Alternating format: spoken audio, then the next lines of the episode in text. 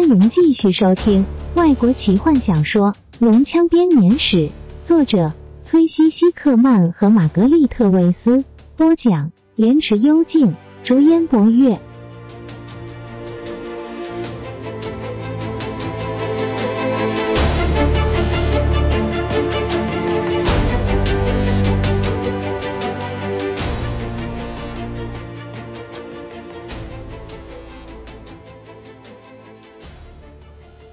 在他们的身后，悬崖上的积雪以千军万马之势奔流而下，彻底掩盖了他们的一切痕迹，阻挡住了来时的路。吉尔塞纳斯魔法雷电的回音还在山谷中回荡，或者这声音是属于掉落的石块的，没有人确定。西尤瓦拉带领着大伙，小心的沿着东方的小径前进，躲开积雪的道路，直走在岩石上面。万不得已的时候，他们小心的走在前人的足迹上，让追兵没有办法判断到底有多少人。他们太过小心，反而让罗拉娜开始担心了。记住，我们想要他们追上我们。当大伙爬过一堆乱石时，他对西优瓦拉说：“别担心，他们要找到我们不会太困难的。”西优瓦拉回答：“你怎么能这么确定？”罗拉娜正准备要问，却一不小心摔了个狗吃屎。吉尔塞纳斯扶着他站起来，他呲牙咧嘴的忍痛打量着西优瓦拉，包括泰洛斯。没有人愿意接受自从骑士们离开之后西优瓦拉的变化，但他们别无选择，只能继续跟着西优瓦拉，因为他们知道我们的目的地。西优瓦拉回答：“你以为我留了个讯息给他们？你很聪明。”我的确这样做了，你运气不好，没有找到。在那些你好心踢开的树枝底下，我画了一个简略的地图。当他们找到的时候，他们会以为我画那张地图是要告诉你们路径。你让我的陷阱更为逼真了，罗拉娜。他的声音中充满了嘲讽之意。直到他的视线和吉尔塞纳斯相遇，精灵男子背向他，神情沉重。西优瓦拉屈服了，他的声音开始带着恳求的意味。我有苦衷，你们会谅解的。当我看到那些足迹的时候，我就知道我们一定得兵分两路。你们一定要相信我。龙珠是怎么一回事？你那个时候对他做了些什么？罗拉娜追问。没，没什么。西优瓦拉结结巴巴的说。你们一定得相信我。我看不出来有任何理由。罗拉娜冷冷的回答：“我没有伤害你们。”西优瓦拉开口道：“万一你是把骑士送去陷阱中怎么办？”罗拉娜大喊：“不是的！”西优瓦拉抓住他的手：“我没有，相信我，他们会很安全的。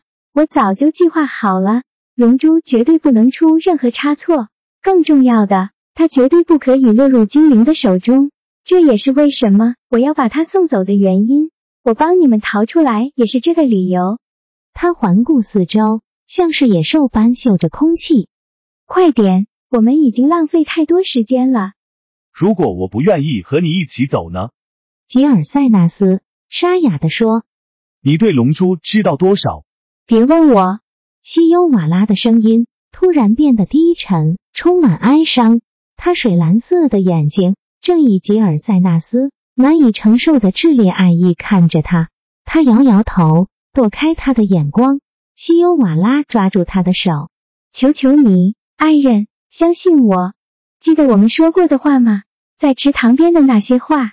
你说你不得不做某些事，背叛你的同胞，被众人追捕，只因为你相信你做的是对的。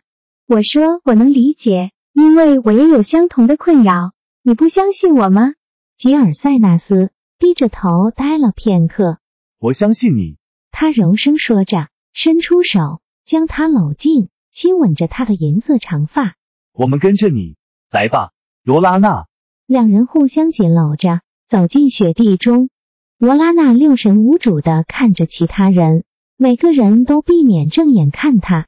接着泰洛斯走上前，我在这个世界上。活了将近五十年了，年轻人。他体贴的说：“我知道对你们精灵来说并不算久，但我们人类真真实实活过这段日子。我们并非整日虚度。我可以跟你这样说：那个女孩是真心爱你的哥哥，你的哥哥也用同样的爱回报她。这样的爱不可能有任何的邪念。就冲着他们俩人坚贞的爱情，我愿意跟他们到天涯海角。铁匠跟着两人离开，就因为我的脚快要变成冰棒了，我愿意跟他们到天涯海角，只要他们能帮我取暖。弗林特双脚不停跺地，快点，我们走了。他抓住泰斯，跟在铁匠后面上路了。罗拉娜一个人站着，他只能跟上去。毕竟他没有别的选择。他想要相信泰洛斯说的话。以前他也许愿意相信世界就是这样运转的，但现在他的信仰已经遇到过太多的挑战。为什么不相信真爱？现在他脑海中只有一样东西，那是龙珠中不停旋转的颜色。大火在逐渐降临的夜色中，向着东方前进。他们已经离开了山区，空气也变得不再那么稀薄。冰冻的岩石开始被白雪覆盖的松树所取代，森林又再度包围了大家。西优瓦拉满怀自信的带领着他们进入了一个云雾缭绕的山谷。野精灵似乎不再考虑要遮掩他们的足迹，他现在只考虑到前进的速度。他拼命领着大伙往前冲。仿佛跟天空中的太阳赛跑。当夜色降临时，大伙在森林中的空地休息，累得连饭都吃不下。但西尤瓦拉只让他们睡了几个小时，立刻又赶着大伙上路。每当有人疲倦不堪的问为什么要这么急着赶路，他只会回答：“他们靠近了，非常靠近了。”每个人都以为他指的是精灵们。不过，罗拉娜早就感觉不到后面有任何的追兵了。天刚破晓，但这里的雾浓到泰索和夫觉得自己可以抓一把放到口袋里。大伙紧靠着前进，甚至手牵手，避免分开。空气越来越温暖，他们脱下潮湿笨重的斗篷，沿着突然穿破浓雾出现在他们脚下的小径前进。西尤瓦拉走在最前面，他银发所反射的微光是他们唯一的指引。地面终于开始变得平坦，树变得稀疏。大伙走在冬天变黄的枯草上，虽然没有人可以看穿这片浓密的雾，但每个人都可以感觉到四周是一片广大的空地。这就是迷雾谷。西尤瓦拉解答了他们心里的疑惑。很多年以前，在大灾变之前，根据我族的传说，这里是克莱恩上最美的地方。这里也许还是很美丽。弗林特咕哝着：“只要我们可以看穿这些该死的雾。”不再是了，西优瓦拉凄然说道：“这里就像克莱恩的其他地方一样美丽，已经成了过去式。有一度迷雾谷的堡垒漂浮在大雾之上，像是漂浮在云端。”升起的太阳将大雾染成粉红色。中午的时候，猛烈的阳光将大雾驱散。傍晚时，大雾又再度包围起堡垒。晚上，银色和红色的月亮照耀着这浓密的雾。从克莱恩各地来的朝圣者，他突然住口。我们今夜要在此扎营。什么朝圣者？罗拉娜一边卸下背包，一边问。西优瓦拉耸耸肩。我不知道，他躲避着他的眼光。这只是我族的一个传说，也许并不是真的。现在大概没人想来了。他在说谎，罗拉娜想，但他没有揭穿。他没有力气管这档子事了。怜惜尤瓦拉低沉温柔的声音，在这一片死寂中听起来都很不自然，震耳欲聋。大伙静静的铺好睡袋。一言不发的吃着晚餐，毫无食欲的咬着背带里的干粮，连坎德人都不想说话。这片雾像是千钧重担般的压迫着每个人，他们耳边唯一听到的就是滴答滴答滴答水滴滴在落叶上的声音。睡吧。西尤瓦拉将睡袋铺在吉尔塞纳斯身边。当银色的月亮升到天顶的时候，我们就得马上启程。这有什么差别？坎德人打着呵欠。反正我们都看不见。不管怎么样，我们一定得前进。我会叫醒你们的。当我们开完圣白石议会之后，从圣奎斯特回来，我们便可以成婚。吉尔塞纳斯和他躺在一起的时候说：“女孩在他的怀里抽动了一下，他感觉到她的秀发搔过他的脸颊，但他没有回答。别担心，我的父亲。”吉尔塞纳斯笑着抚摸他在黑暗中闪闪发亮的头发。他可能会顽固，坚持一阵子，但我是他最小的儿子，没有人在乎我怎么样。波修士会唠叨不停，反正也不会死。我们可以不要管他，我们也不需要和族人住在一起。我不大确定我能不能适应你们的生活，不过我会好好学的。我的剑术很好哦。我想要我的子女快乐的在原野中自由的成长。怎么了？西优瓦拉，你怎么哭了？吉尔塞纳斯将他抱紧，西优瓦拉把脸埋在他的肩膀上，伤心的啜泣着。乖乖，他一边安慰他，一边轻笑着。女人真是一种有趣的动物。不知道我又说了什么？嘘，西优瓦拉，嘘。他喃喃地说：“一切都没事了。”接着，吉尔塞纳斯沉沉的睡去。梦中出现一群银发的小孩在原野上奔跑。时间到了，我们得走了。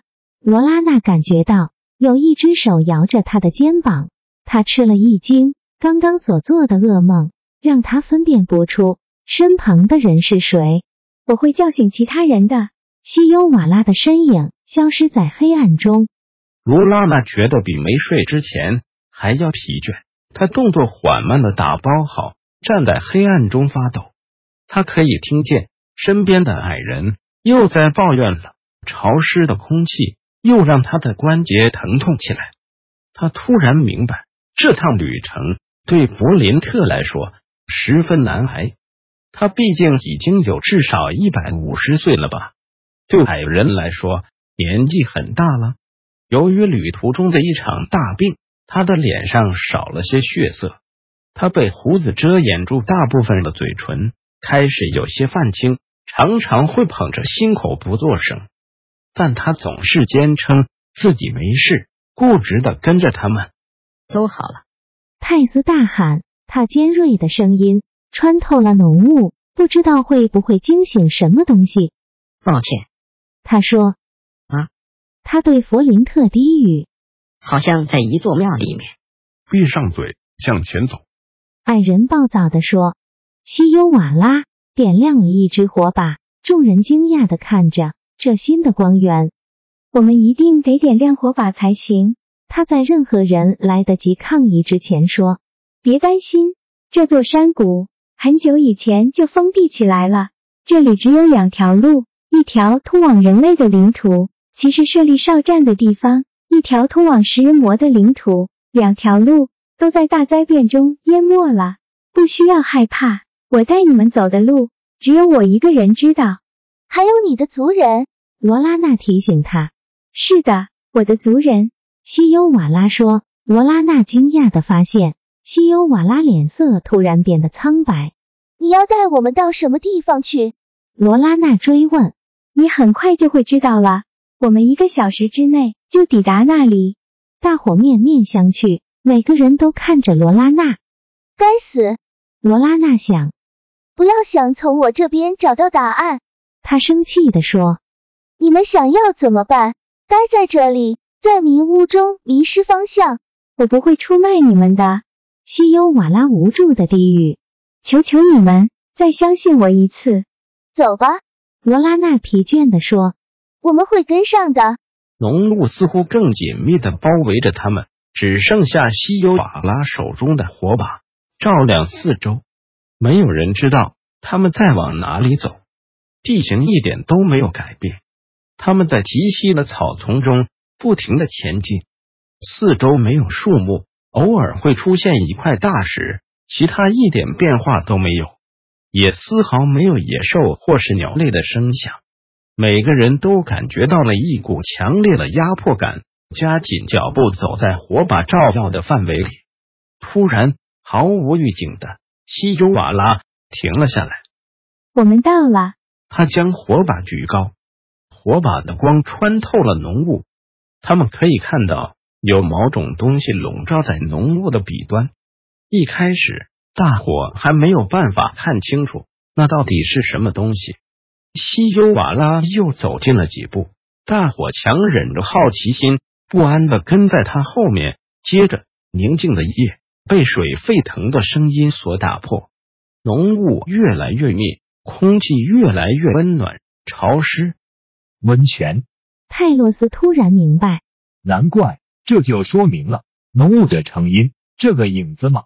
是通过温泉的桥。西优瓦拉高举手上的火把。照耀着跨越沸腾、冒着蒸汽的泉水的石桥，我们要走过去。弗林特大惊小怪的看着沸腾的水。我们要走，这里名字叫做通道之桥。西优瓦拉说。矮人只是勉强吞了吞口水。通道之桥是一座简单平滑的白色大理石所建造成的大桥，在它的两边是雕刻的栩栩如生的骑士雕像。象征性的跨过温泉之上，孔桥的高度非常高，大伙都看不见迷雾底端那座桥的中央。它十分古老，就连佛林特都无法判断出它起于什么时代，出自何人之手。这不是矮人、精灵或是人类可以做得出来的。是什么力量兴建了这么雄伟的建筑？他们注意到桥上没有任何扶手。只有白色的大理石上面闪耀着水蒸气的反光，看来十分湿滑。我们不可能走得过去的，罗拉娜颤抖的说。我们被困住，我们可以走过去。西优瓦拉说，因为我们是被召唤来的。召唤？罗拉娜不可置信的问。是谁？哪里？等等！西优瓦拉命令大家，他们静静的等着。反正也没有别的事好做，每个人打量着火把的四周，但他们只看见了温泉中冒起的蒸汽，只听见了扑噜扑噜冒泡的声音。是该索林纳瑞上场的时候了。西欧瓦拉突然说，他奋力一挥，把火把丢进水中，黑暗吞没了他们，他们不由自主的挤在一起。西欧瓦拉似乎跟着光亮一起消失了。吉尔塞纳斯呼喊着他，但没有回答。突然，大雾变成了闪亮的颜色，他们又可以看见周遭的一切。西尤瓦拉，大雾中一个不起眼的黑色影子又再度出现在他们眼前。他站在桥的开端，看着天空。他慢慢的举起手，浓雾缓缓的分开。大伙抬起头，看见浓雾就像是女神优雅的手指一般。直指向满天星斗的夜空，直指向皎洁的明月。西尤瓦拉口中念着奇怪的语言，月光洒在他身上，将他爱怜的包围起来。月光照着底下沸腾的温泉，仿佛赋予了他们生命，让他们在银光中舞动着。月光照在桥上，让永恒不停的跨越石桥的骑士们有了生命。但是。让大伙用颤抖双手彼此紧拥的，并不是眼前的美景。弗林特用最前进的诗文向里奥克斯祈祷。罗拉娜双眼含泪，靠着哥哥的胸膛。吉尔塞纳斯满心敬畏的紧拥着妹妹。这一切一切的举动，都并非单纯的由那映照在水面上的月光所造成。在他们眼前的是几乎高于天齐，用山岩雕刻。在月光中闪着银色光辉的一只龙。我们在哪里？罗拉娜压抑的说：“这里是哪里？当你们越过了通道之桥，你们将会站在银龙纪念碑之前。”西优瓦拉柔声回答：“他守护着索莱尼亚骑士星马的灵琴。”本集就为您播讲到这了，祝您愉快，期待您继续收听下一集。